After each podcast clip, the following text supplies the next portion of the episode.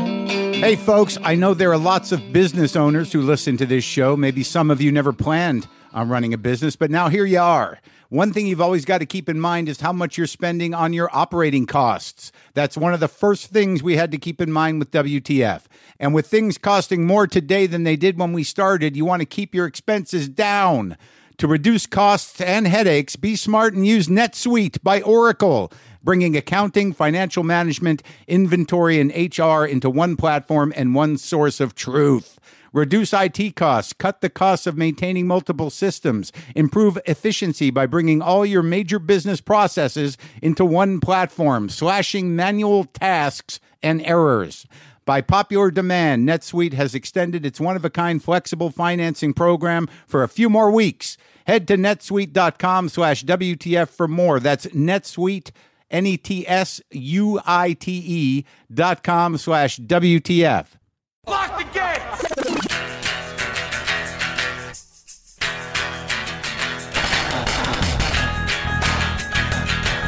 All right, let's do this. How are you, what the fuckers? What the fuck buddies? What the fucksters? What's happening? How's everybody doing? Are you okay? This is a little tricky. These uh, these next couple of shows. Well, this show and Thursday were uh, pre-recorded last week because my uh, my business partner and uh, genius producer, Mr. Uh, Brendan McDonald, is taking a well-deserved vacation. So uh, so we had to get these in the can. The only reason I'm bringing it up is because of the the Buster Kitten arc. The the emergency of his illness is now is now an arc. Uh, things are, are better with Buster, and I'll tell you about that. I do want to t- say this: we have the 1,000th episode uh, coming up. Yeah, that's that's a lot. It's like almost a decade. And uh, well, okay. So you know I like to read your emails on the air. So I want to hear any questions you might have uh, as we approach this milestone, a thousand episodes. I you know just email me. You know any questions about any of the thousand episodes of the show or any past guests uh, that you want some follow up on? Eh, You can uh, ask me questions personally. Uh, questions about what goes on off the mic and behind the scenes, or any advice you think I might be able to dispense, I'm willing to give that a shot. If you want to just talk about your relationship with the show, I would just like to hear from you all in all these different ways, in any way you want. I'm inviting you uh, to uh, to go ahead and send that send these things to me at uh, WTFpod at gmail.com. And if you could get us the questions by the end of the month, that would be good. Anything you want to know, anything you want to say, anything I can maybe tell you, just anything as we head into this big show, the thousandth show. So, did I mention that Mandy Moore is here today? What a charming woman. She came with cookies. She came with fucking cookies. And you know, I'm a little uh, I've been a little crazy with the diet and I it's funny she brought a box of cookies. I didn't even realize what they were. I just kind of was like, "Oh my god, fuck. Yeah, why? But thank you." And then I went- after she left, I realized they were Amara cookies, which are healthier, and I put them in the freezer.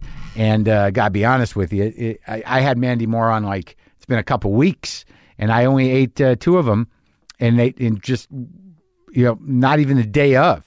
I put them in the freezer, as I said, and then what you do is you stick them in the warming oven. Just put an oven like a the little oven on warm, put them in there for five minutes, and it's like they're fresh out of the oven. And I ate those fuckers. The weird thing is that I don't know. Maybe it's because I'm eating so clean. I ate one cookie. The next day, I felt like I had four beers. I, w- I was hungover. Is that is that a thing that happens? Kind of fucked me up a little bit. A little bit. So Buster Kitten, as you know, in the last you heard, unless you're on Twitter, you, you know he was in the hospital and it was not looking great. He had the kidney failure, and then I ended up getting an ultrasound, and then I ended up getting a cancer test. The day of both of those things, his numbers had come down a lot. But the vet that I went to, she was like, um, "Yeah, these numbers they came down, but don't get excited. Uh, it's probably just the fluids. I don't know." So we did these other tests, but it just like was just a bummer. And I was going to leave him there for two two more nights because I don't give a fuck about money apparently because I love this little cat and I don't have kids, I don't have a wife, I don't have debt, and I'm not a big spender. So we're going to save little fucking Buster if we can. That's the way this is going to work. So the next day, just uh, you know, I locked into this idea that she was just basically telling me that there's no hope for this cat, and I and I thought I had been in denial. You know, I was in one of the stages of grief. So the you know the day, the morning of the ultrasound, and and ultimately the uh, genetic cancer test, she calls and she's like, um, "These numbers are gr- they're almost normal now." I don't know, and I'm like, "Well, what do you mean? Like, I don't know. Uh, they're they're almost normal. We're gonna let him out today, and he doesn't have cancer." So I brought him home. I went down there. I picked him up. I brought him home. I've got kidney food for him, and I've got. Um, subcutaneous fluids. I have to uh, skin pop my cat. I got I got to shoot up my cat in the morning. I got to get get him a, an IV drip going into him for a little bit of water fluids. So that was a new experience. See, we're learning new things. I, I can, you know, it's funny when you have to do something you've never done like that before and you got to stick a needle into a cat and sit there with it while this fluid drips in. I had to get in the right mindset. I'm more like, it's weird uh, what I learn about my brain is that, like, I, I do prepare. You know, I, I may not write things down, but in my mind, I'm like, okay, you know, get a plan. How, you know, you, you know how to do this. You were shown how to do this. Just do it. Be confident about it. Uh, be, you know, be present and do it. And that yeah, and that's sort of like I do that a lot and I don't really realize it. I don't know if that's preparedness, but but like I gotta get myself psyched up. I guess everybody does, where I'm like, you know, don't doubt yourself. Just do it. Just put the needle in. If if something fucks up, it fucks up. You're not gonna kill the cat unless, you know, you do something insanely stupid. Like jam it into his skull. So I gave him the fluids, but he's eating like mad because he hasn't eaten in days, and he's he's he's very excited and happy and rubbing his head on everything and purring. And again, by the time you hear this, a lot of days will have gone by. But this is what's happening, so this is where you're checking in. And I don't know what's going to happen. Hopefully, progress will continue, and uh, you know that's good news. I really thought he was a goner. I'd really got it into my head that I was going to have to put him down or I was going to bring him home and he was going to be incredibly compromised. Now, granted, this is only, you know, day one of him being home, so we'll see what happens. But yeah, I'm cautiously optimistic. So the Buster uh, emergency situation has been downgraded now to an arc. Fucking. But either way, it's it's just interesting with veterinarians and with regular doctors how much they don't know, and you know what any one an- animal's going to do, human or non-human, and just that you know we we don't know if it was a toxic thing or infection, but I guess what it isn't, it seems, is chronic renal failure. Not today, not today. And you know what's ironic is that Mandy Moore and myself, uh, we start right at the beginning of our conversation. We're talking about cats, and it was two weeks ago, and I was talking about we were talking about dead, dying cats. I was talking about you know having to deal with the the inevitability of my old cats going, but I was like, but I got this new guy. He's only two, and he'll be around for a while. And then, fucking ironically, he's still around, but you know he's the one who got sick but he's okay. He's okay as of this recording. Whoo, man. I got to pee. Is that a. I'll just hold it. So, okay. This is uh, something you need to know. Um, on a lighter note, I. Uh, okay, so I've been listening to a little bit of Steely Dan, and we've covered it. All right. You know, some guy said I was going to be cursed, and I'm not sure. I'm not. su- mm, I'm not sure there wasn't a message in that. Like, as I told you, and some of you know, like for years I was just sort of like, "Ugh, Steely Dan, annoying. People like Steely Dan, annoying. You know, just boring, sterile, soulless, or whatever. But then a couple weeks ago, as I talked about here on the podcast, um, I, uh, I I took turned a corner because I heard it in a different way.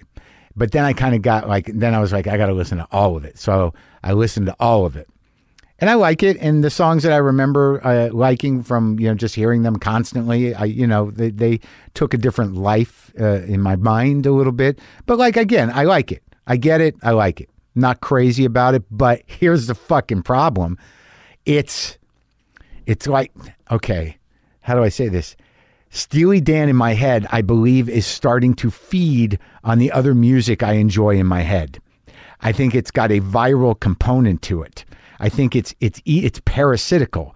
Steely Dan in your head is like a parasite that eats the other music that you like because all of a sudden all the songs that are stuck in my head are Steely Dan songs. And if I want to listen to like I want to listen to some Stooges and I got a Steely Dan song in my head. It's not that I'm going to to listen to this to Steely Dan, but I think it's I think the music that I put in my head already is starting to feed on some of my other feelings about other music.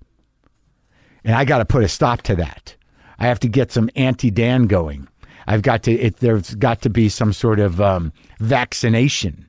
So now I've got to put together a Steely Dan disease vaccination um, song list in order to to sort of balance my brain and perhaps cleanse it from the viral nature of Steely Dan music. So, that said, that was the this is the the price I'm paying for finally learning how to appreciate Steely Dan at this age. Maybe if I was younger, this tragedy wouldn't have happened, but because I was older and I dumped it all into my head at once, something bad is happening up there. But I think I have the remedy for it. I have I have plenty of music to start pushing back as an antiviral against the Steely Dan fucking earworms that I've unleashed in my head. Huh. I'll be all right. So Mandy Moore was lovely. She was one of these people that came over, and right away I'm like, oh, I am in the presence of a star. She's just got that charisma where you're kind of like, I'm sitting across from a special person. Yeah. And she brought cookies. So I don't know, maybe they're connected. But again, uh, we did start talking about cats, and the irony is, is that uh, you know Buster was the the guy I was like, you know, that guy is going to be great, and he he got sick, but he's better. He's better today. Mandy, of course, is on the show. This is us. Uh, it airs Tuesday nights at 9 p.m. Eastern on NBC, and this is me talking to her. Sometimes I wish I paid more attention in school, or in some cases, any attention at all. There are probably a lot of things I could have gotten more out of, like literature, and now it's probably not in the cards to go back to school and study the classics. But luckily for us, there's a new podcast called The Foxed Page that dives deep into the best books of all time. This is basically like the best possible college English class, but more relaxed and fun. No pressure of grades or needing to prepare something to say in class. It's only the books you want to read and know about, presented by best selling author Kimberly Ford. Everything from Cormac McCarthy to Madame Bovary, from classics like Frankenstein to modern hits like Lessons in Chemistry. I love Ireland, but I missed the boat on James Joyce. The Foxed Page has a three part series on Dubliners, and that's a pretty great starting point. Want to get the most out of what you read? The Foxed Page is for you. Get it now wherever you get your podcasts.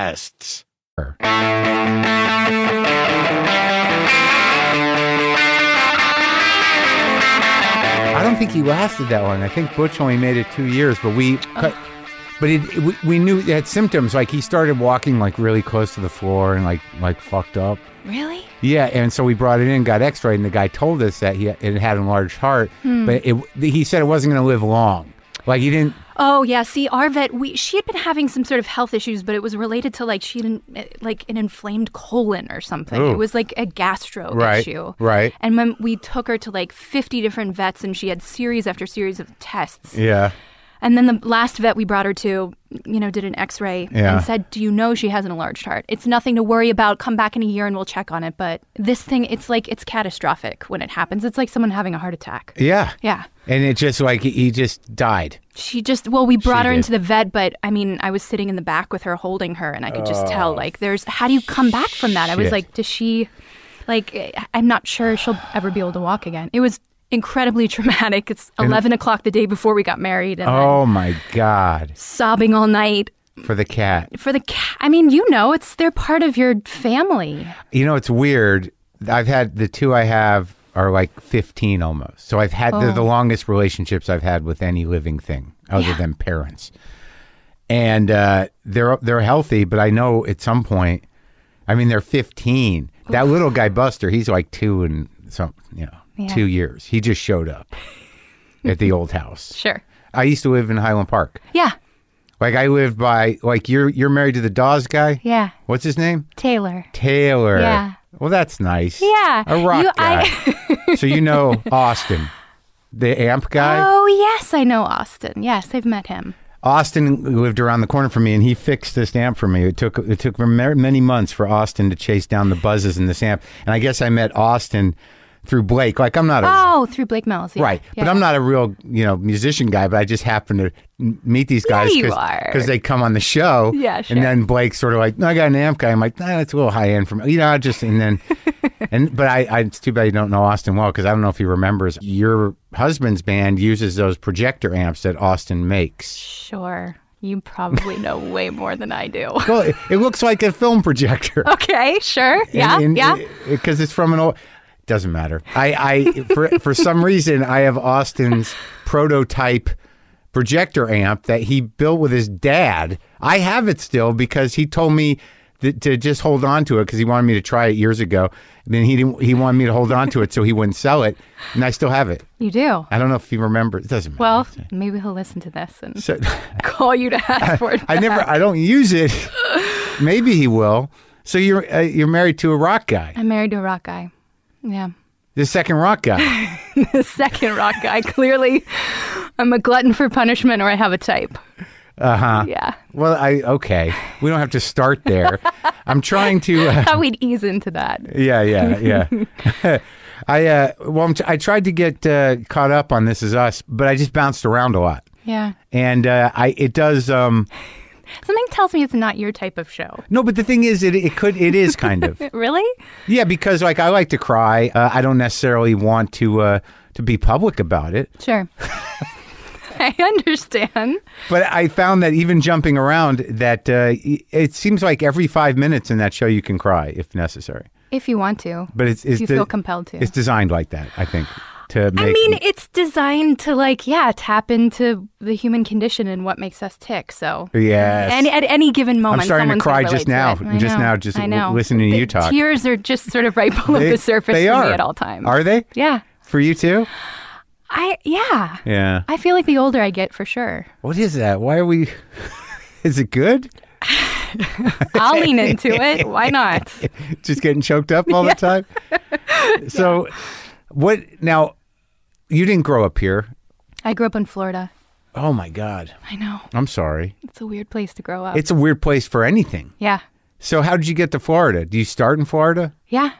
I was I, I was actually born in New Hampshire, but both my parents are from Orlando. Oh, New- New born and Hampshire's raised. nice. New Hampshire's beautiful, but I was there for six weeks. And That's my it? parents moved down to They just Florida. ran away to have you. They didn't want anyone to know, so they went to New Hampshire. It was too cold for them. Oh, really? They couldn't hack it. So they moved there and they just left.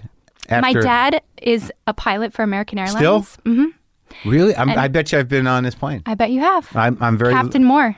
I'm gonna. Captain I'm gonna Don Moore. remember that. I. Yeah. I. Uh, I'm very loyal to American Airlines. So am I. Yeah, I, would have to be. I It's would- like it would have to be prerequisite Well, you in my probably get a, a little bit of a break, I would imagine. not unless I want to fly standby. Oh. And who has time for that? no, no, no, No, no. no. You gotta get not- where you're going. Mandy Moore can't be standing there like watching It's other not people that. get It's on. just you No, you- need to no, get where I- you're going. I, I understand, but it would But as be a kids, little awkward. oh my God, we flew standby and flew first class if it was Yeah. available. Yeah. It was. You, go, you guys are special. We- we felt you, special. Well, what if what if your dad's actually flying the plane? Could I've did you, never flown on the plane with my dad before. you never did the cockpit thing? How could you pass up? He never offered.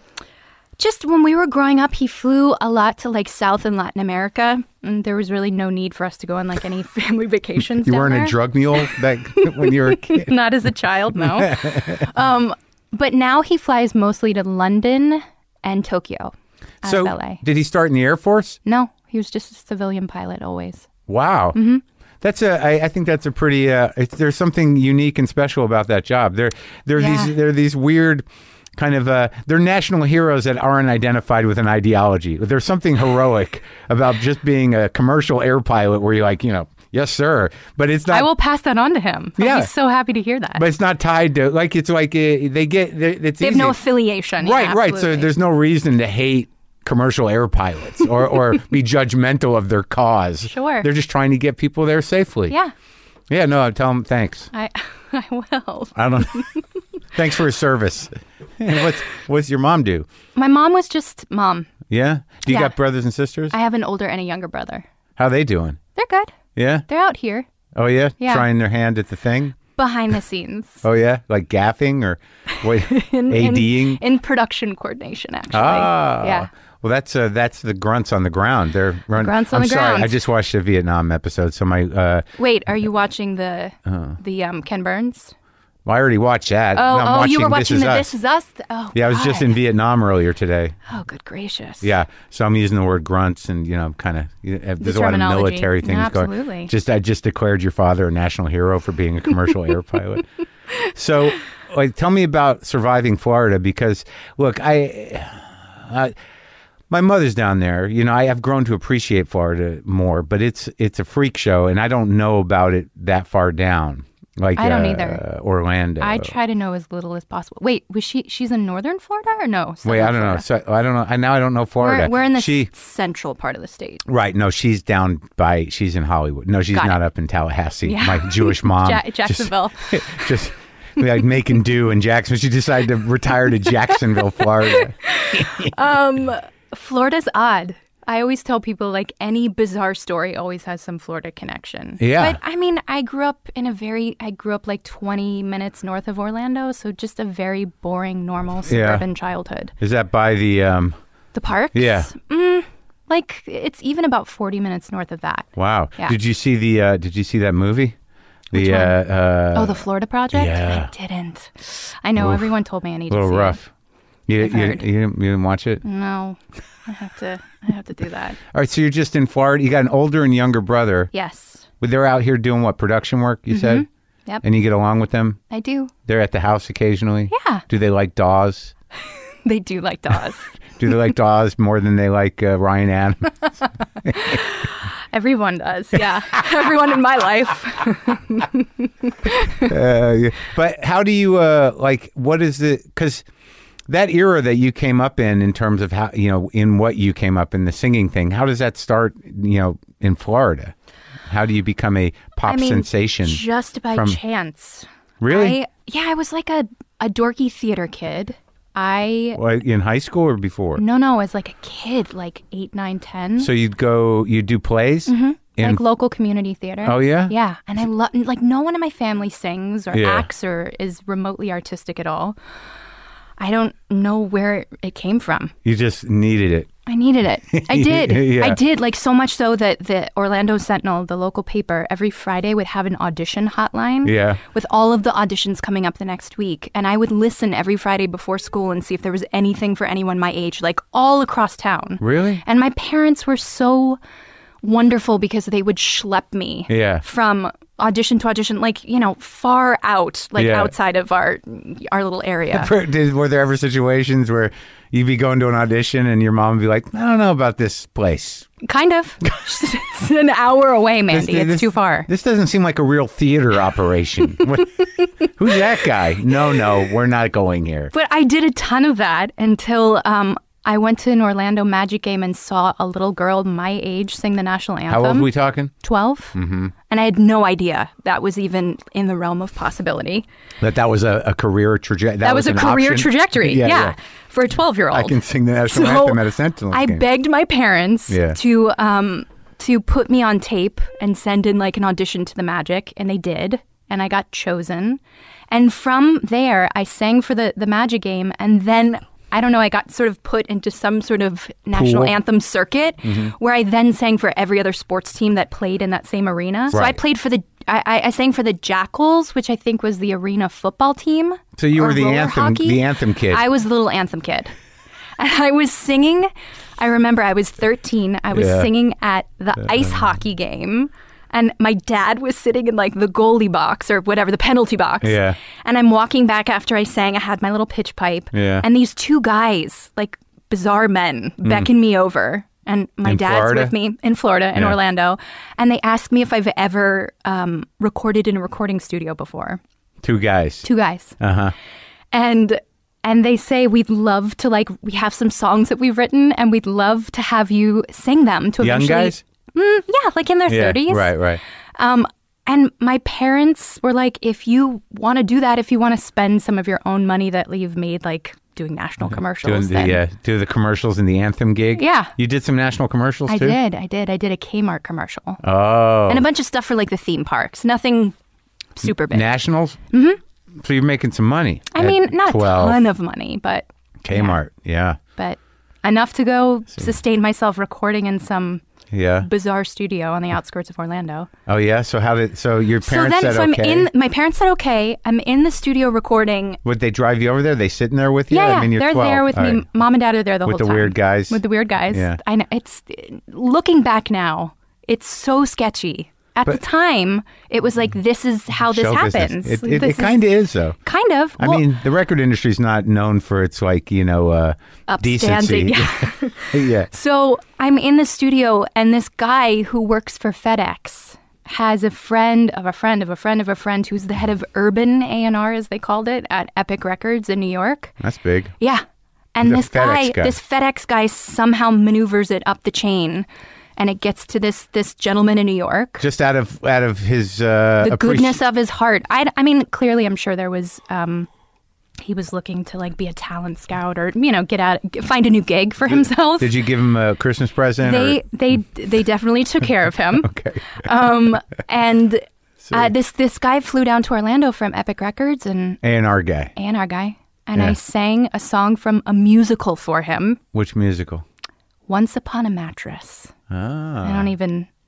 I, I just knew this one song from the show. And he belted it I out. belted it out for him. I was 14 at the time. I Yeah. had just started my freshman year of high school. Yeah. And he, I, I don't know how, but like heard something he liked and I signed with him and I left school just after Christmas break and, and As- started as a making my freshman. first, as a freshman. and you went to New York. I went to New York and started making my first record. The yeah the what's it called the uh, So real. so- you were I so believe. real. I was so real. It was deep sh- stuff. Deep man. shit at 15.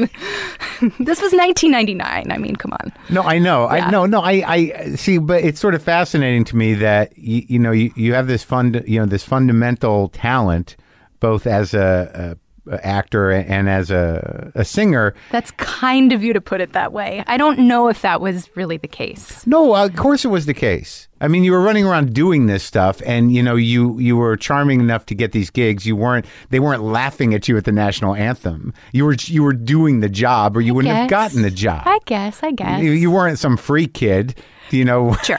like you know. Sure, but you know, I my- think you give people the benefit of the doubt when they're 12, 13 years old and singing. Right, national but the anthem. benefit of the doubt is one thing. But Yeah. from a guy to fly down from New York and decide, like, no, this kid. Now that epic A and R guy was he like old school or just another young thirty something? He was a young guy. He actually his big claim to fame was he had signed the Backstreet Boys when Oh. they were at Jive Records and he had just moved to Epic and I think I was one of the first acts that he signed. now. I uh, uh, unfortunately I was a, a sort of uh, I I think a grown man kind of Sure. by the time all this happened. Yeah. So wasn't I get, your cup of tea. No, eh, I get I get 'em- a lot of them confused. I missed most things. Yeah, I missed I, mi- I missed almost everything. I don't know why, but Sure. I did.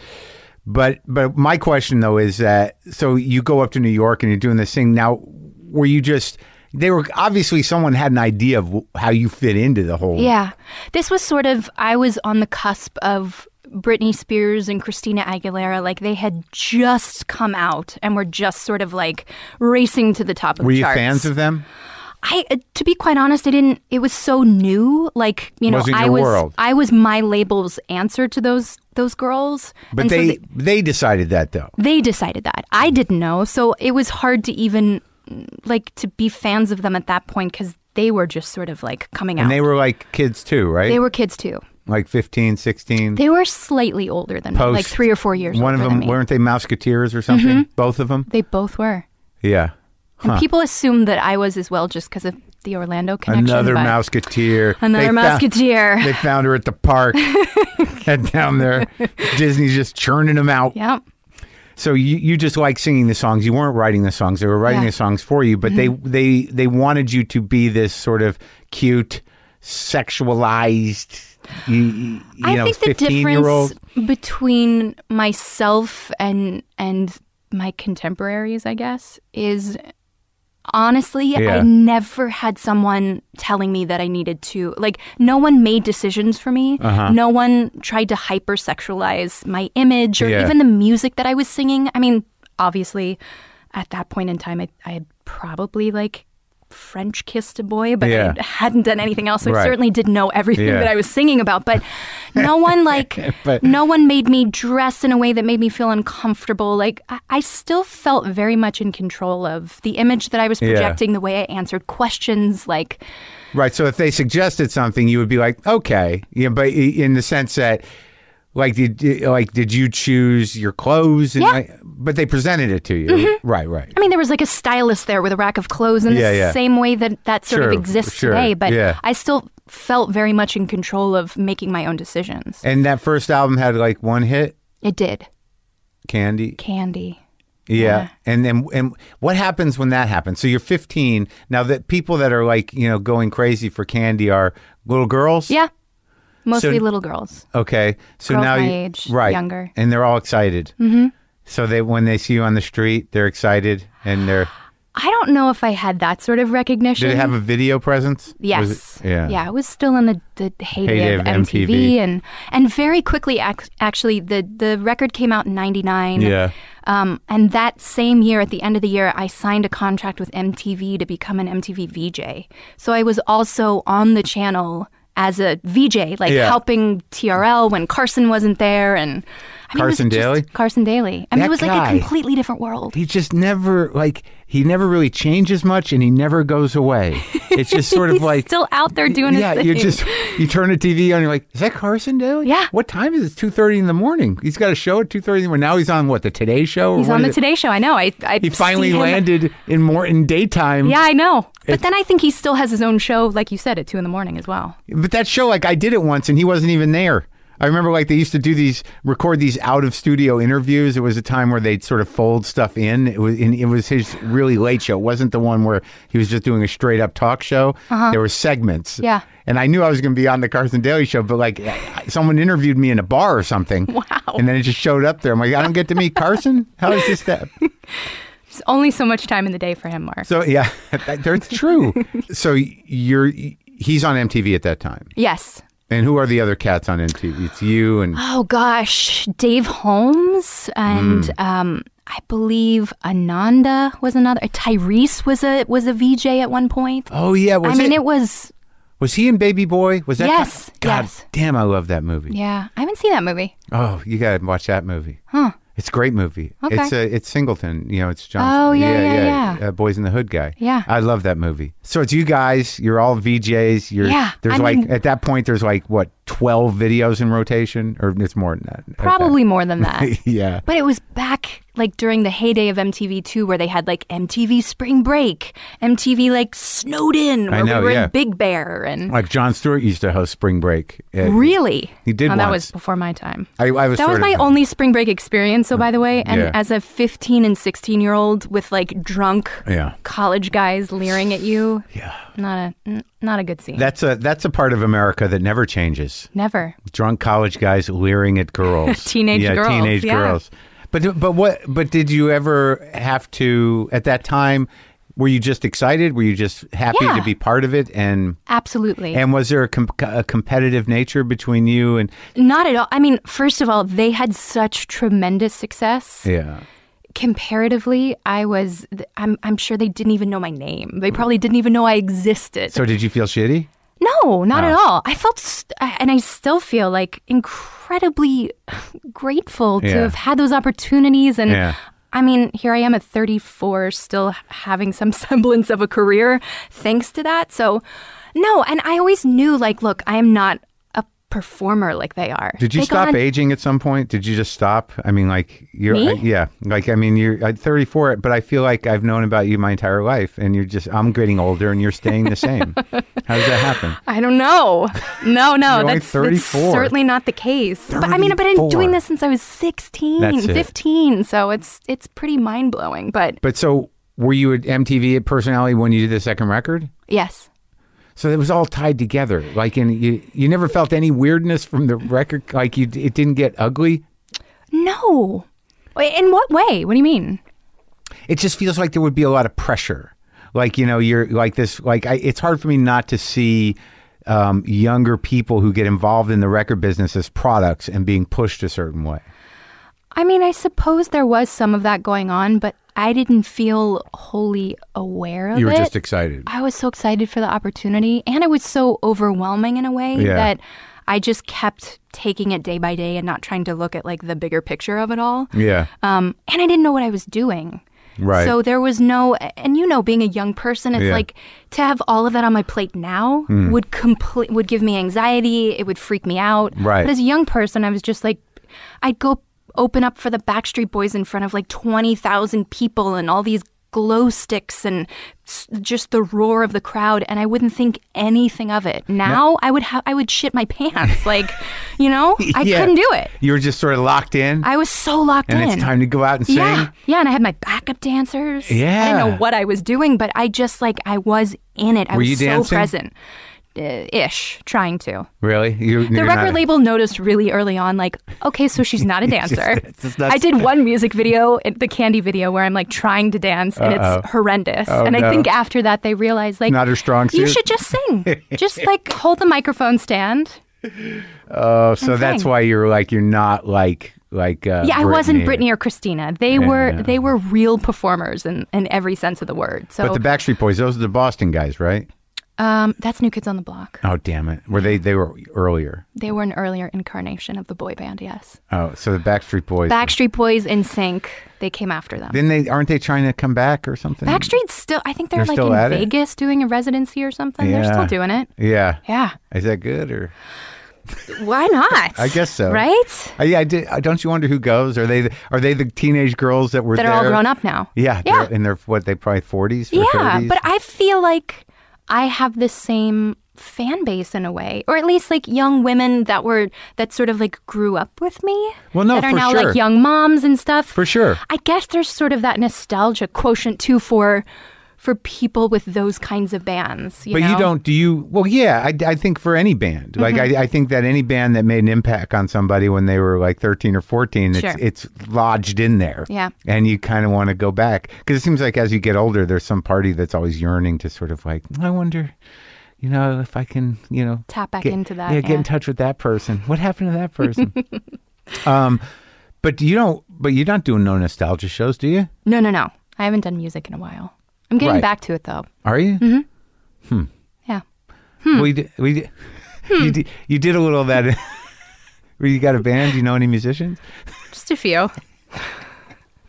You- but you sang on the show. I do. I sing on the show, Yeah, uh, Yeah. that's part of that's a backstory of your life in the show too. which d- was unknown to me when I auditioned. I Did think they it- know though? I always wonder how much they know when they start writing these shows because I've been on a couple, and, and the ones I'm on, they don't, I don't I don't get the sense that they know from season to season what the next season's going to look like. But I something like This Is Us looks like they've got it mapped out. they have for it. The next, He ha- he absolutely has it mapped out until the end. I think once I got the part, Yeah. he decided to sort of add that into her backstory because we had worked together on that Disney movie Tangled. Dan Fogelman, who created this, Uh-huh. You're is Us. Rapunzel. I'm Rapunzel, and so he knew that I sang because of that that film Mm-hmm. and that experience together. So I think that maybe factored in Yeah. for the backstory. He, yeah, he knew that you were a singer. He knew I could carry a tune ish. So okay, so now you do the second record. Yes. Any hits? Yeah, there was uh, there was a song called "I Want to Be with You" that was in sort of a teen dance romantic movie Yeah. called Center Stage, I think. Uh huh.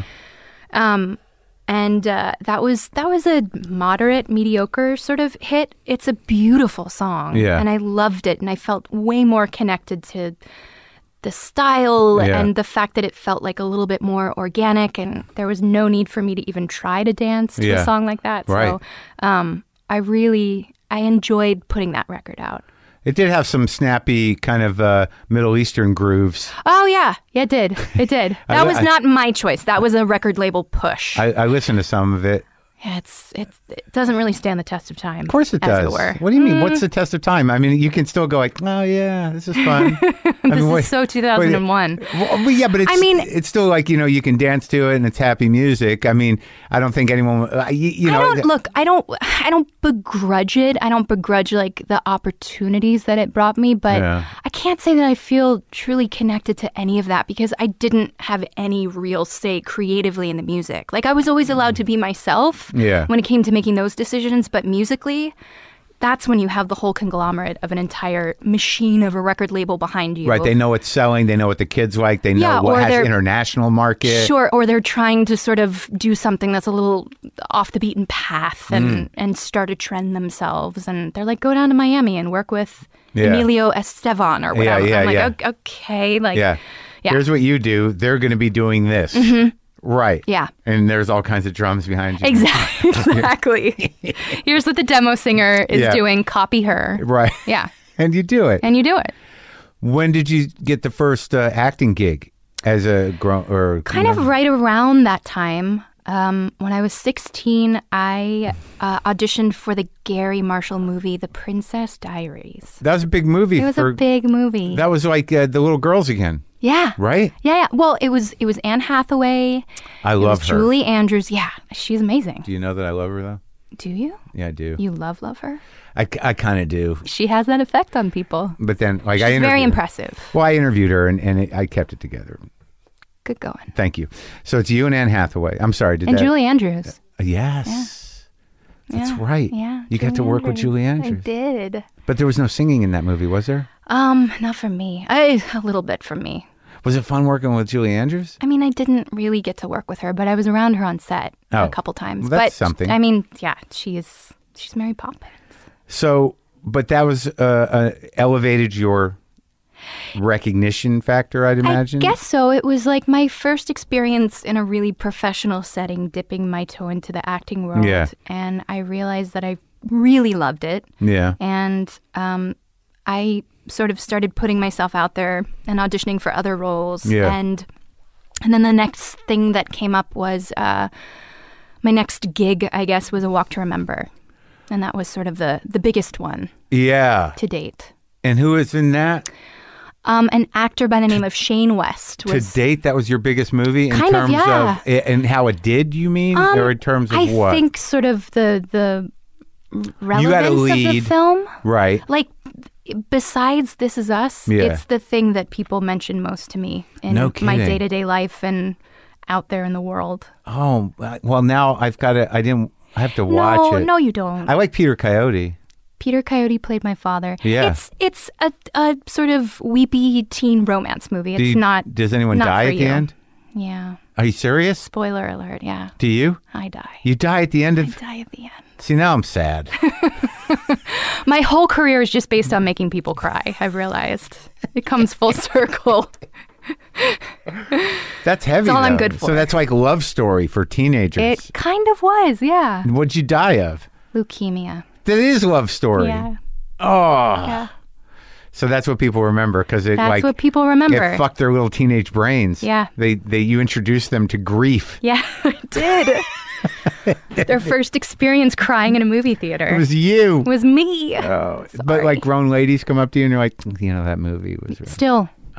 Yeah, it's. I mean, I'm. I'm so flattered to be a part of something that still has that sort of resonance with people. Well, it's never gonna. Yeah, it's it's down in there. It's but down now, there. but now with this is Ingrained. us, it's like every week you have that resonance with people. Yes, I hope. You don't have to. You don't die. in- in this- No, no. Okay. Good. That would be my husband. Yeah. Well, he's already dead, right? Yeah. How did he die? He dies of a heart attack from smoke inhalation. Oh, right, because he ran in to save the dog. Yeah. Right, I heard. I got some. I, I was told. You got some stuff. insider information. My girlfriend's a, a secret fan of the show. really? Yeah, and she like uh, she. I don't know why. Like people, there's certain types of people that I, I for some reason don't want to cop to. You know, I to- understand. I don't really. I mean, it's like why not? You know what I mean? It's it's everyone likes it because for a reason. Yeah. Doesn't mean it's bad. It's not like a comedy. It's like no uh, way. I'm really proud of it. You should be. Yeah. Like, Absolutely. didn't you get involved in some Twitter mistake I made with the, the with the big guy on the show who? Oh, Chris Sullivan. you like mistook him for, For- someone but else. who He did I was like mistake? so excited that you maybe recognized him. Well, I, I felt bad because the other dude too, the guy who plays the Manny, what's his name? Oh, Justin. Justin recognized me at the last SAG Awards Yeah. too, and like I because I didn't watch the show, I felt bad. But you know, he was like, "Hey," and, I'm okay. like- and well, now I know. Like now I can have some. now yeah. you have a point of reference. I do, yeah, and I and I feel better about it. But yeah, but that was the De Niro thing where we were Yes. both trying to act like we were just being casual and not waiting, waiting. for him to finish his conversation. it was ridiculous. That's what you do at those shows, though. I mean, it is your opportunity to go up and talk to people that you're fans But of. you've been an actor forever. I've just been a guy that some people have gone to their he, they, people have come to my house and sat in my garage, and now I'm all of a sudden an actor guy, and it was really odd for me the first. year I'm of nervous being here. acting. You are? Yeah. Why? Cause I am, cause I listen to your show, and I'm, I'm, I, I never thought that I would be in this seat. So you listened to that Ryan Adams I did. I had, to, I had to. just to see uh, if you can if if he was going to say something bad. No, no, no. I No. just was curious, like what he was gonna say. What I get out of him, I did all right for being. You did. Yeah, it's hard to I've, wrangle. I've actually hard to not, wrangle. I've, I've actually not. Usually, you're the one that talks more than you know the person you're interviewing, and that wasn't the case there. Excuse me. I, it- it was- It's your show. I mean, you're I- entitled. you I don't- should take the I lead. do not think that's always the case. So I you're think- saying you're you're right. It depends, but I would say for the most part, I talk you're, more than you're the guest. chattier than the guests. sometimes well, it's a uh, it's a it's a uh, It's a dance. It's right a dance. It's a like and it's also like it ha- sometimes you have to. Yeah, But no, he just kept going. yeah. But uh, we're not to Ryan Adams yet. We're still. Oh, you we're know. not there yet. Oh goodness. Okay. What I, I think what I'm really curious about is that there is a point where you say like this isn't me, and I you know if I want to be a singer, I have to find me. Mm-hmm. Which album was that?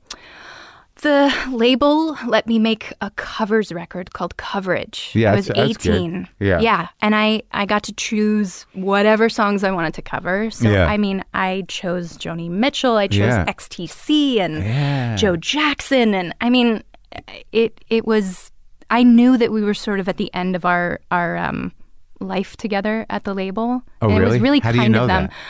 I owed them one more record. Oh. And I knew that it wasn't a relationship that was going to continue Why? Because they weren't happy. because I wasn't really selling records. Oh. And the fact that they let me, an 18 year old, make a covers record of songs that Yeah. people my age had no idea about Yeah. kind of indicated like it was just sort of their the, a, a last ditch effort to like, you know, allow me to sort of fulfill my obligation without any, without the stakes being too high. Yeah. Yeah. And did it sell? It didn't.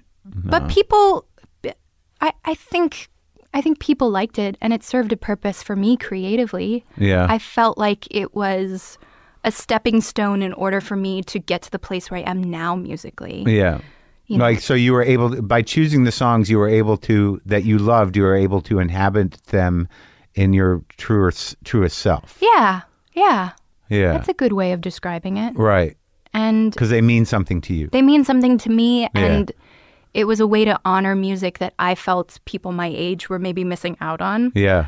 but it like it brought me closer to wanting to be a songwriter myself and kind of take mm, grab hold of like I don't know the reins of my own career Right. creatively. But but also at this point thankfully on some level, I mean, I imagine it has to be kind of devastating that or at least to accept the fact that, you know, you're not selling can't feel great, but you're also acting. But I didn't ever really sell like I never made any money from music. I never really found any acclaim. I never went on tour. But a lot of people know who you are. You think that's more from the movies? I I think it's probably more from the acting side of things than, Uh-huh. than musically. Um, I think the music sort of um, was a supplement to what I was doing on the acting side. Yeah. Like it was a nice balance. and Yeah. music's always what I've been kind of more passionate about, so I was happy to have some semblance of it in my life, but I didn't lean on it too heavily thinking like this is my only source of income, this is my only Right. source of creativity. you know? Yeah.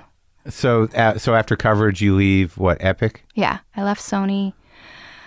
I went to Warner Brothers for a second and then that didn't work out. I started making a record with them and that didn't work out. Really? And then I just went off and like made my own record and like my management company at the time put it out.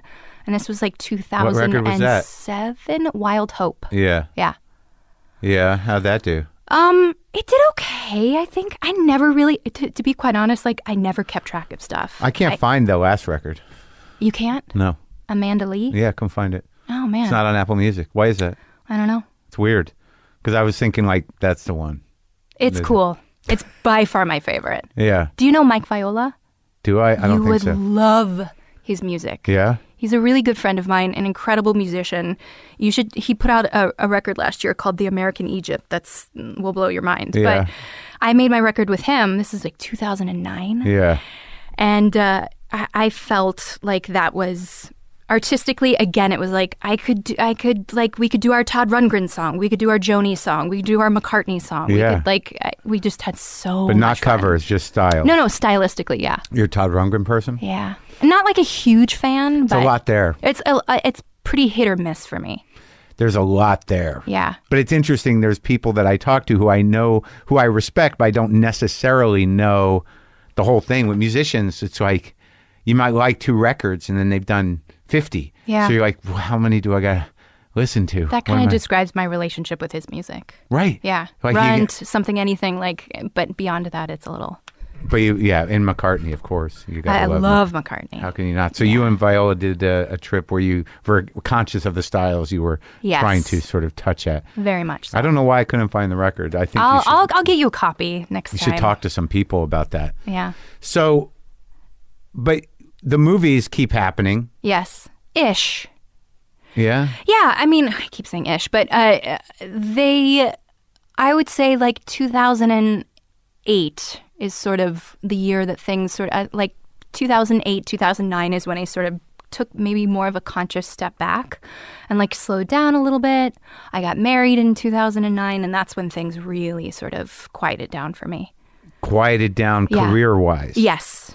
Personally, not so Mm. much but but but um professionally yes and it, that was a conscious decision because i had been going since i was 15 and but what was the, what was that? What was your reflection like? I mean, like because you'd done well, you hadn't done Rapunzel, you hadn't done you that did came like ve- at the beginning of my uh, marriage i started that Oh, it in like did? 2009 it didn't come out until 2010 but Right. yeah so. But like when you're sitting there saying you're ref, you, you know you're taking a break or you're going to reflect a little bit. What what was your feeling about who you were at that point? Um, I think it coincided with a period of growth where I didn't feel understood by the industry and maybe Yeah. I didn't understand myself. I Yeah. felt like I kept coming up against a wall of like people see me in one regard, in Which was one- what? One light.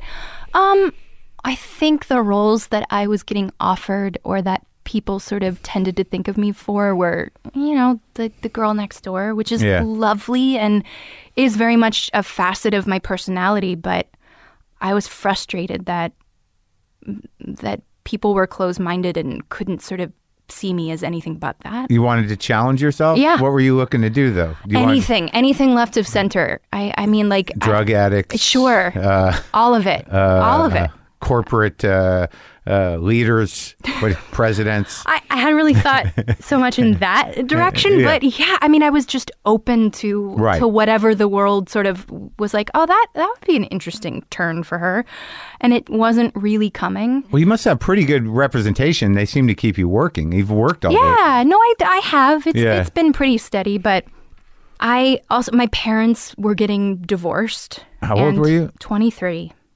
Oh, it was really? really dramatic and traumatic for me. Yeah, my mom left my father for a woman. And it was completely surprising. And it sort of coincided in a year where I had a lot. I had uh, this movie with Diane Keaton coming out. I had that record Wild Hope coming out. I had another movie coming out. And I was touring. It was like maybe the busiest year I'd ever really had. And it all sort of happened over the Christmas break right before the year started. And she came out. she mm, i ended up finding a letter from her that she wasn't it was like a therapy exercise that she wasn't intending to send to us We're at the house. Mm-hmm. on her computer because i had like bought her a laptop and i was setting up her laptop for her for christmas Right. and i saw this letter in her like you know draft folder Yeah. and uh, i didn't know what to do and so i sort of confronted her after the holidays and told her that i had read it and Uh. it just it was re- really dramatic but You were I- the only one who knew. no i told my younger brother And and and were you guys? we were on vacation and it was Where? we were in i think north carolina whole family? the whole family we were on christmas vacation And you had this information. i had i found this information like sitting in the same room as my parents And you're like 23. yeah and i didn't know what to do with it so i kind of like put the And computer ba- down Basically, the information was I've been having an affair with. I've been this having an woman. Hmm. affair on your father. I'm in love with this woman, and uh, I feel so bad. I have kind of talked about it before, but um, uh, and essentially like I'm I'm going to be leaving your father and yeah, I, Wow. I didn't I I literally just sort of like glanced at it and sort of like words kind of jumped out at me, but I didn't sit there like reading it. And there was a because whole entire there was shift. So much to process. An entire shift. Yeah. I, I ran upstairs. My brother followed me because he could sense that something was wrong. I told him what was going on, Oh, God. and I was like, "We have to go down and." And say something to them. They were like literally across, like sitting on the other couch, watching TV in front of us Not just to her, to them. to them. You- my you were go- parents, my parents were both there. Not the, not my mom's partner. no, no, but I mean, you were you were gonna you you were gonna be Yeah. the way your dad was gonna find out. No, no. I, I, he knew. He, kn- that's what it had indicated in Oh, the letter that oh. he, that my dad knew, and they were sort of trying to figure out the terms Oh, of what wow. their relationship was Yeah. going to look like, and, and so I was like ready to go down and confront them, and my brother, you know, thank goodness, was like, I don't think that's the right way to handle this. My younger brother, he's like, y- you know, dad seems like haven't you noticed that he's he's like he's really sort of like taking in this Yeah. vacation. I think he knows that this is perhaps the last time we're all going to be together as a Oh, family. wow. Let let him have this time. And so I had to go through like two or three more days of this vacation knowing this information and That's pretty like, intuitive. So angry of at my mom. Oh, yeah. Yeah. It was very intuitive of your brother. It's It interesting. really was. Yeah, he's he's a sensitive,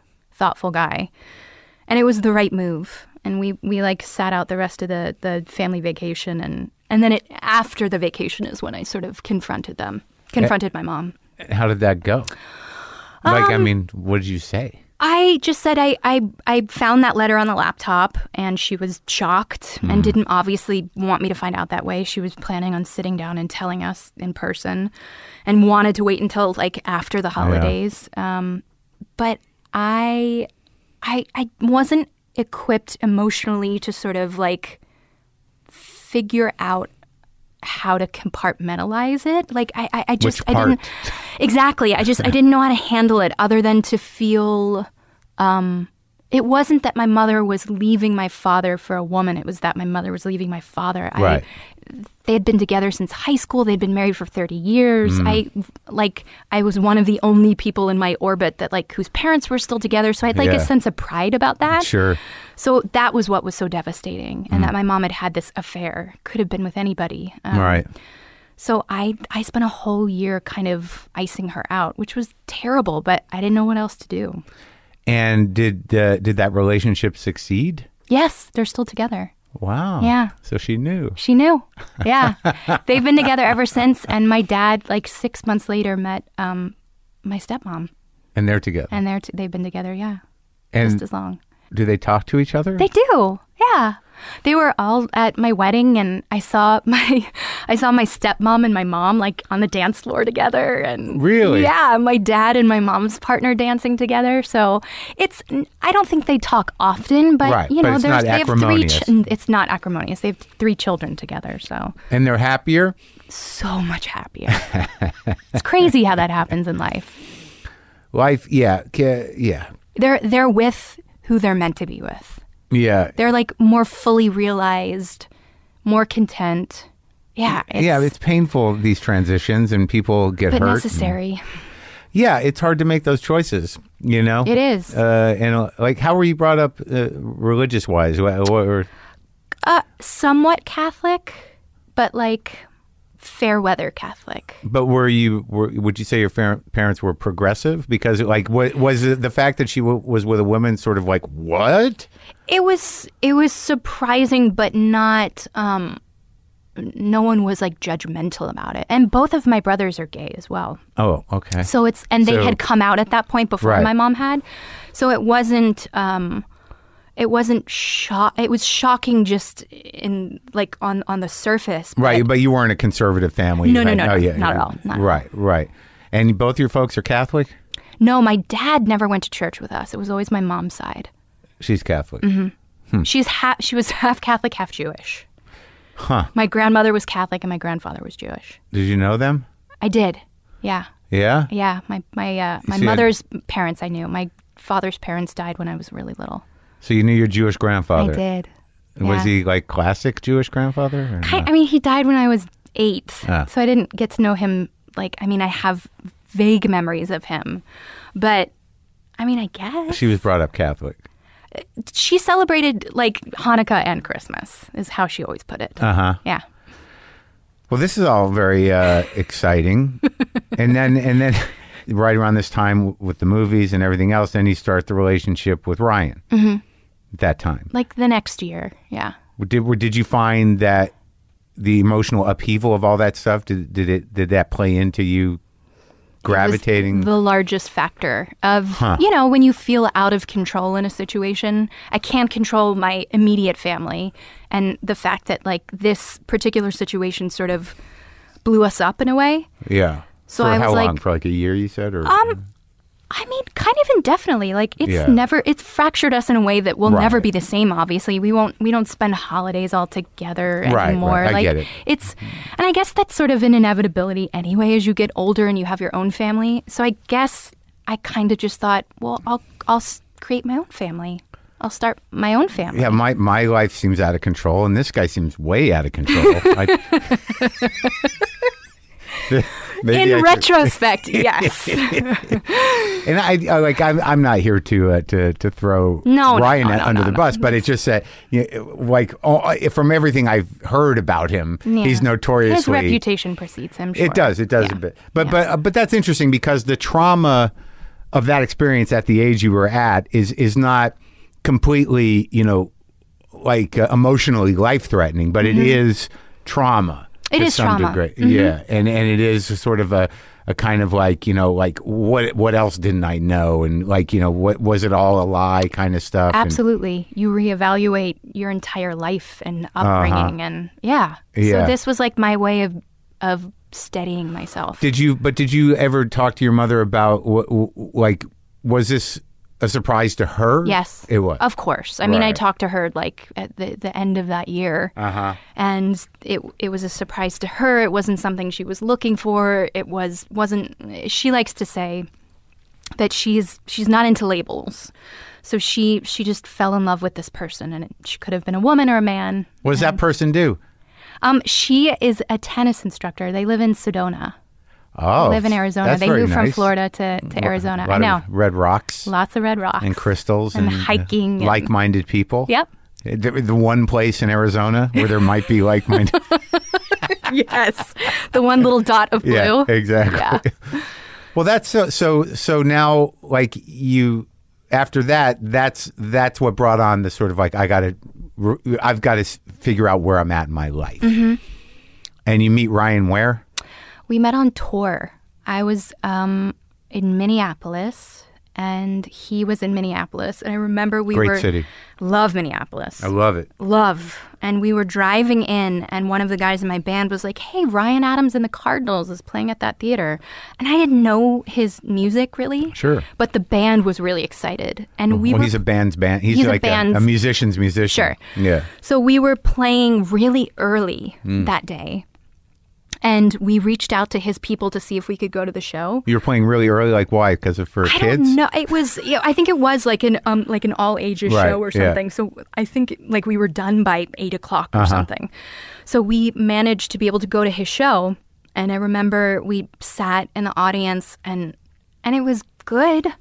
But I, I, it was like the stage was really dark, and they were. I remember in like a semicircle, and I didn't even know which one was Ryan. But I was like, "Wow, that that was great." They're tight. They were tight. Yeah. And afterwards, we got sort of ushered into this area where they said we were going to meet the band. And I was like, oh, that's cool. And at the time, my friend um, Chris Stills, his dad is Steven Stills. He was he was on tour and opening up for us, and he's like, You still I'm- friends with him? I haven't seen Chris in forever. I wonder how his dad's doing. I wonder how his dad's doing. I think his too. dad was losing his hearing last No I heard. way. Yeah, that's what I heard. Oh. That's what that Steve Still is one of the great voices. Ama- well, Chris sounds exactly like his gotta father. listen. He's got an incredible voice. Is he still doing it? he is. Yeah, he's still making music. I gotta get hip to that. Yeah. okay, so, So he he's like, I know Ryan. I worked with Ryan on one of his records or something. Yeah. And someone comes back to us while we're standing there waiting for the rest of the band comes out, but no Ryan. Mm. They're like, he felt like he had a really bad show and he doesn't want to meet anybody. I was like, oh, okay. I'm like like a kid. I'm like, I don't. Yeah. Okay, fine. that's my guy. the so guy. they tell us to Uh-huh. go. If we want to say hi to him, we can go on the bus.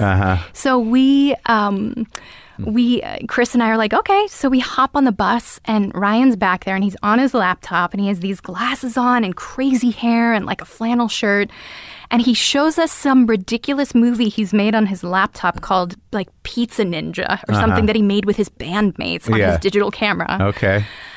And I'm telling you, I was just like, this is this guy Yeah. is the most bizarre person, but his mind I am I've never met anyone like him. Yeah.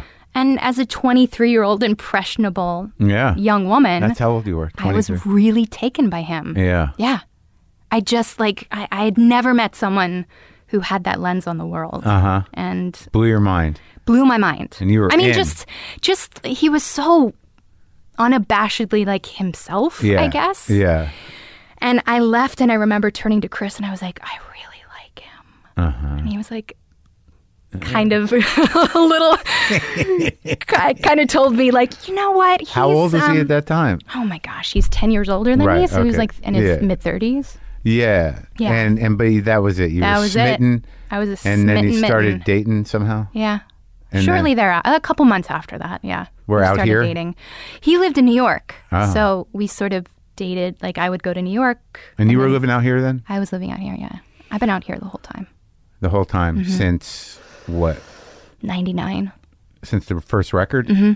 So you marry Ryan, and w- as you look back on it in terms of your own creativity, I mean, I imagine musically it must have been a bit intimidating.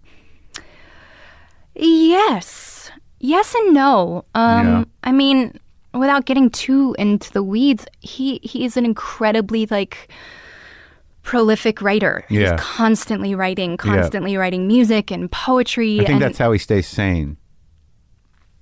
yeah, I I, If- I if he is guess. sane. I just I think that I don't that's know him. mm-hmm. I think that's his um that's just where he operates. that's right. where he feels comfortable. It's it, it's ingrained in the fiber of who he is. If he's not creating, he's not himself. Right. Right. So it was intimidating, but also it became the norm. Yeah. So after a while, that kind of faded, and you're like, oh, this is just my husband, and he's writing another song. Like, it's Yeah. not that big of a deal. And what were you doing? I was living my life for him. Mm. Yeah. Yeah. Well, codependency action, yeah.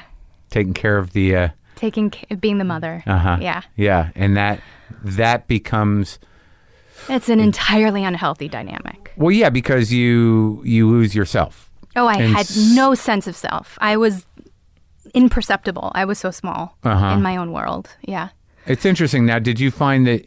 Can you identify that dynamic in your parents, or do you, No. It, it just was a surprise. The the kind of in, uh, enabling, uh, trying to control the person thing, or trying to take care of somebody who doesn't quite take care of themselves. Yeah, I think a little bit of all of that. It made me feel worthy. Mm-hmm. Yeah. It made me feel like I had value if I could be there for somebody else Ah. and serve their needs, you know? Cuz it I think it like not to go down again a rabbit hole with like therapy, but I think it goes back to feeling undeserving of what I've had in my life, you know, as a Yeah. young person and finding success and Right.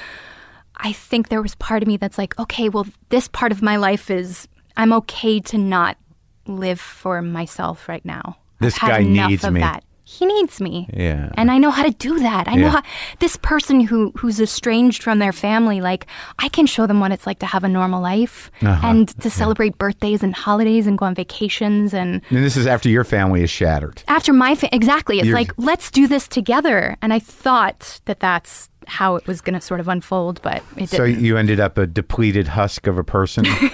Yes. Essentially. yeah, just sort of like devoid of self and kind Devoid of, of self. running into things like a codependency sort of bottom hitting you know y- you know sometimes you know people get clumsy they wreck cars they you know No. because you you were no good I didn't do that. yeah Um, I think it like it it m- my codependency fed into his codependency and some other issues, underlying issues that like it was just the perfect cacophony of Yeah. of madness. yeah And But it you- really was I was so not serving myself. and and what was the moment where you're like god i gotta get out I felt I felt like I was drowning. Uh, No. Yeah. I just, it was so untenable and unsustainable. Yeah. And I was so lonely. I was so sad. I was Because so. he was away all the time, or you were lonely with him. I was lonely with him. Oh, it's the worst. The worst. There's nothing worse. So I. yeah, I, because like you, you- part of you detaches, and there's just this talking thing there, Yeah. and you're like, "That's talking again." Yeah. And you're, what am I doing? And you're thinking about being other places, and I just, I knew that this wasn't the rest Yeah. of my life. and I knew that this was not the person I was supposed to be with. I was not the person I was meant to be. was there a lot of drama, Oh, like yelling and screaming and stuff? Yeah. Hmm. And I am not a dramatic person. I'm not a fighter. Did you become one?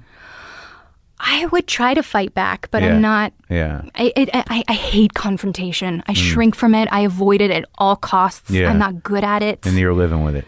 and I lived with it. And I'm just like it, it's just not built in the fiber of who I am. I'm not good at it. I don't. I can't find my words. Yeah. So you just did you were you like I'm done? Kind of. Yeah. If it were only that easy, but unfortunately, it was not. I'm. It just was a lot of of endless conversations, Crying? conversations in a loop, crying. Yeah, all of that. Yeah, Oh. for months and months and months and months and months, even after Yeah. filing for divorce. Sorry you went through that. Thank you. It's okay. It's all part of it. And I what, needed it. How long were you with him? Almost seven years. Oh, so that's a long run. it's a long run. So that like so you you know for about three and a half it's great, and then you know for about three it's just like oh, and then for about a half it's like I might kill myself. More or less, yeah. Yeah, I've had I had two seven eight year ones. Wow. where you know where it's it's weird because you realize at some point in the middle of those things where you're like i shouldn't be this shouldn't keep going No. and then you It's just not like fair to anybody. yeah and then it goes on for years more Oh man. yeah what'd you do when you got out Six months later I got this is us. oh so that just so this is relatively fresh Yeah.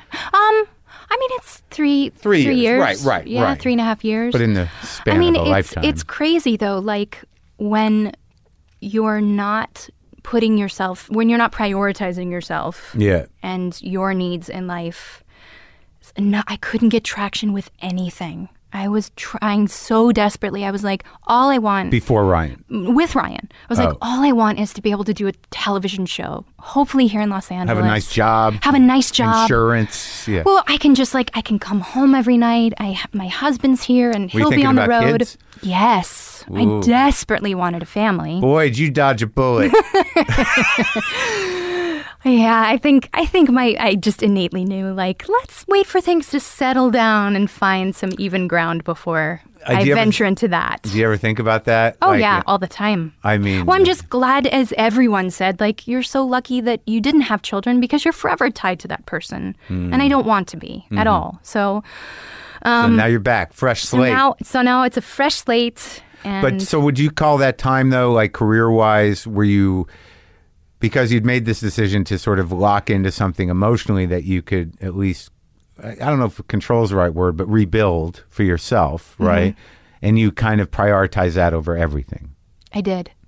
And I didn't really have a choice. I knew that I couldn't be in that relationship. It wouldn't sustain itself if Yeah. I was working as well. Because there would be glimmers of that of me.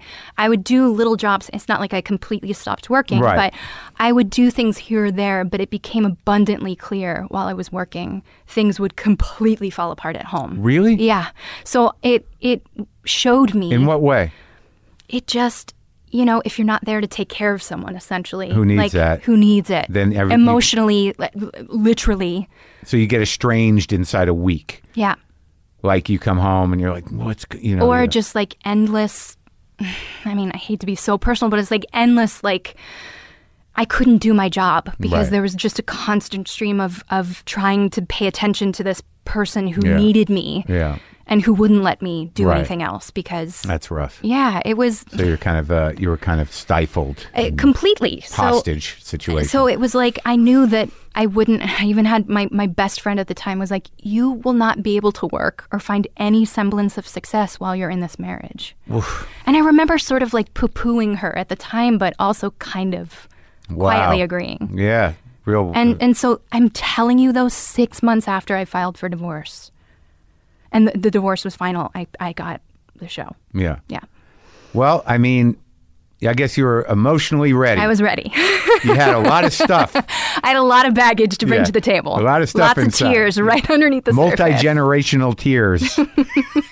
yeah. You had enough emotional baggage to span three generations. Yes, that's what we do. That's what you do. Yeah, Well, I mean, that's a that I'm, I'm glad you. It's one of those things where you you know, you, and I have them too in my life where you have these relationships that if you really just think like just one or two uh, things could have happened and whew, that that road would have been rough. entirely different. Yeah. So and the show got how many? What was the audition process like for This Is Us? Um. They age you really well. You do a good job with it. It's Thanks. interesting. They do a great job, right? Well, it's the interesting thing about you and like what the the uh, small amount of research that I did was that it seems that you you were able to you know stand out in a lot of the roles you did in, in movies that may not have been great. Thanks. Yeah, I mean, take like, that. bec- well, it seems like you know, for someone like Roger Ebert to consistently like you Hmm. in things that he didn't like, I mean, that's a tough audience. It so, uh, is a tough audience. Yeah. but it, he did, didn't he? yeah. And so you have uh, you know a unique thing as a as an actress, and uh, this is great that you can really kind of work the whole range of it. Yeah. But did you just were they looking for you, or did you have to? Was No, it a, I auditioned. like I- Mm-hmm. it was a big process? It was one of those pilots that was what they call off cycle. Uh-huh. So I remember it was like November. And usually, you know, pilot season here in this town's like January to Now it's April or all the something. time now, it Well, seems. yeah, Yeah. with the different streaming Right. platforms and stuff, but like traditional network Right. pilot season is What- the when beginning was it? of the was year. It February, yeah, something like that. yeah, it's like January to April Right, or something. yeah. So I auditioned in November and I was at the beginning of the audition process and they the feedback was like they really liked you, but now they're going to go to New York and Chicago and you know read a bunch of other girls. So I didn't hear anything for about 6 weeks. And then they came back and said, um, you know, we'd love to read you and a handful of other girls with a bunch of guys that we're considering, and uh, and just you know prepare your sides. And I Right. did, and I went in, and the only guy I read with was Milo. And I felt good about that because I heard going in like he's the guy to beat. Right. They love him. Yeah. Everybody wants him to get the part. Yeah, So Oh, um, that's so harsh. Eh, That's it's such the a, worst. That process of pleasing studio executives and reading in front of like a room full of just judgy I faces get like and flop sweat. I can't. Just I'm thinking the about it. worst. The worst in testing Yeah. for that stuff, the Oh, yeah. worst. What a I'm, I'm relentless pro- terrible in the room too. You are? Yeah, I just I feel like I'm like just give me the part. I can do it. Like just I'll show up on set and I'll show you. But Just believe just me. but get- but trust me, okay? but it's like being terrible at standardized tests, but knowing that you Yeah. have the capacity to like do Sure, the work. sure. And I just the auditions suck. Oh, you must have been so happy to get it. How long was did it go on for? thrilled. that thing? Uh, the the audition? Well, the process. Um, it was like uh, month or probably another so. month. Oof. Yeah. That's a Yeah. lot. That's a lot. Yeah. Now, did you like when you read the pilot? Were you like, "Oh, this is good"? Yeah. Oh yeah. Mm. I did. Because I, I remember I had just signed with a new agent and we had talked a lot about, like, let's not do traditional pilot season because I had done it like the business is going a different direction. totally, but also I'd like done it three or four times and Yeah. had been disappointed and my pilots hadn't gotten picked up and I was so just like shattered. Yeah. And two weeks after that meeting, I get this like script for an NBC pilot called the Untitled Dan Fogelman Project. And I Uh-huh. was like, what? We just talked about like not doing network pilot season Yeah. and uh, but I knew my I knew my my folks were you know on it, and of course I read it and immediately was like, this is this is incredible writing, and it, And the I left the door concept. and the concept it left the door wide open to go like in a Yeah. million different directions. Yeah. So I wanted Exciting. to be a part of it. Yeah. And you are. yeah. But it's it's and it's like a it's a tremendous hit on a network uh, show, and that doesn't happen that much anymore. I think, yeah, I networks. think it's a, we're a dying breed. yeah. Kinda, right? We are. No, absolutely. Yeah, and and it keeps winning all these prizes because it's so emotional. People are acting the shit out of it. Trying our best. And tell Sullivan, I'm sorry if I upset I'll- him. I'll let him Didn't I know. apologize? I feel You like did. I- You did. You did. I mean, I know who he is now because I've watched the show a few times. He's very good in it. He's funny. He's the best. yeah, he's great. And he was also in that thing on HBO, right? The uh, He was. He was also on the Nick, which I haven't seen, but everybody raves about. But okay, so you never made a record. You were on Ryan's record, but you guys never did a record together. You did- No. never did any of his songs or No, anything. no, no. But I would sing on his records. Yeah. It's weird that he never wrote enough songs for you. okay, so uh, No comment. but you you're you are going to return to music. I this am. Mm-hmm. is some yeah. And and what are your ideas about that for yourself? Um, I mean, I think the great thing about not having any sort of expectation Yeah. from the outside world is it gives you the utmost freedom to do whatever you want. Are you in the studio I'm going to during our hiatus. and you're writing songs? I have a good handful Yeah. Mm-hmm. right now. Yeah. And how are they? Are, uh, are they personal? How are they different? How? Yeah, they're very personal, but I, I mean, I feel like I've lived a life in the last 10 years. I have plenty to say. yeah. I think I've also like Sounds like you could write a country record. I could write a country record. It is. It'll be like a nouveau country record. Uh-huh, yeah. You know, be like a Sure. Jason Isbell record. No. Yeah. Um How but good is that guy? Ah, I love Jason. Such a great guy. He really is. Have you had him in? I have. That was that was a big show. Oh, I got I gotta listen to that one. I was in that. That's a great thing because, not unlike most things, like I had to catch up on him. But we were in Minneapolis uh, together. Like we were Ah. both on that that live radio show Wits. oh wow. So like I took that opportunity to interview him. So he had been on the road and he performed on you know I did uh, comedy or whatever I did on that show, and he sang. And then that night I was going to record him because I got a thing that I travel with when I do him on the road. Mm-hmm. And I was in it was like twelve thirty at night. We were in a hotel room and I was and he was you know beat you know from the road. And Sure. But we had this great conversation. And then he performed that song Elephant. Oh. But like literally, I was in the hotel room God, I could holding cry thinking about I it. was holding a mic to his mouth and holding one to the guitar while he sang that in front of him, and I recorded it like that. And That it was guy. it was intense, man. He's so special. He's such a special writer. No kidding. Yeah. Ah. So yeah, such a talent. He he went on tour with Ryan, and I met him then. This was years Yeah. ago. With his band, then the what no, was it? he wasn't. solo. yeah, he was solo. It You was, choked he up and- from that, I- just I thinking mean, about just that thinking song. about that song. I know. remember because Ryan was going to produce that record at one point in time. It was a whole thing. But Yeah. so I heard those demos oh yeah. and just remember thinking like, and watching him play some of them on stage. Like Yeah. it was. He's he's an artist for this oh, yeah. generation. Just too. great. Like, oh yeah. Yeah. Yeah. So Yeah. you should get him involved in your record. see, if, see if Jason will come out and do a I tune. mean, I uh, he, he's a he's a busy gentleman, and uh, I want to work with my husband. yeah. Yeah, The, I- the one that wants to work with you? but I, I am I I want to make music with Taylor. I want to make music with Mike. I Mm-hmm. mean, I have like a whole uh, bl- like Blake. Like there's so many friends of ours that yeah. that um. Well, that Dawes world is a is a whole world unto itself. it is, yeah. Yeah, yeah, I and mean, they're- there's a whole, there's such an incredible scene of like young musicians here in Los Angeles. Oh, no that- kidding. Yeah, yeah, To definitely. tap into. Yeah, Blake's great. He's Blake's, great. yeah. He's, uh, He's a kinda- prodigy. he's a genius. Yeah, He's a genius. Great producer. He is. Well, I'm I'm excited to to hear what songs you have about your life. Yeah. When what's the uh, what are you thinking? When are you going to get that? I mean, our hiatus is like March through June, so hopefully I have something out this year. And you got a studio at the house? No, we don't. Really? We'll go to like go to like East West or some cool studio out here and get some of make the it. fellas yeah, get some of the fellas and do the record. do it up. We'll bring some ladies too if you can. Sure. It's yeah. Find a We'll, couple. we'll include them too. Okay. Good. Yeah. Good talking to you, Mandy. You too. Thanks for this. Yep.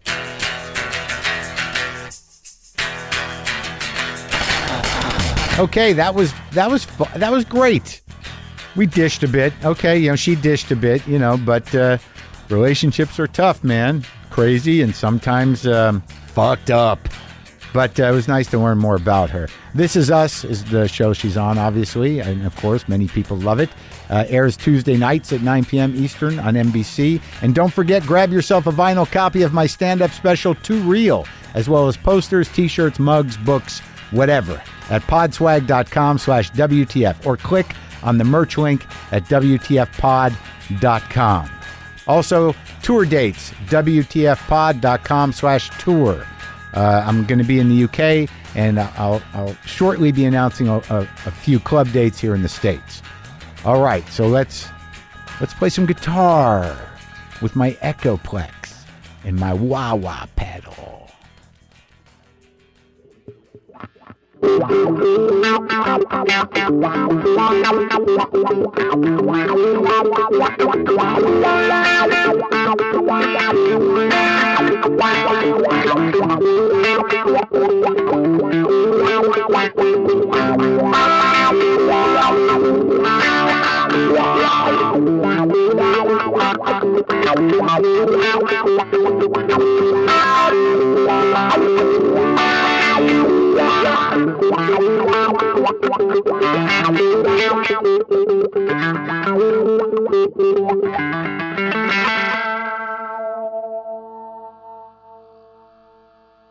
Boomer lives.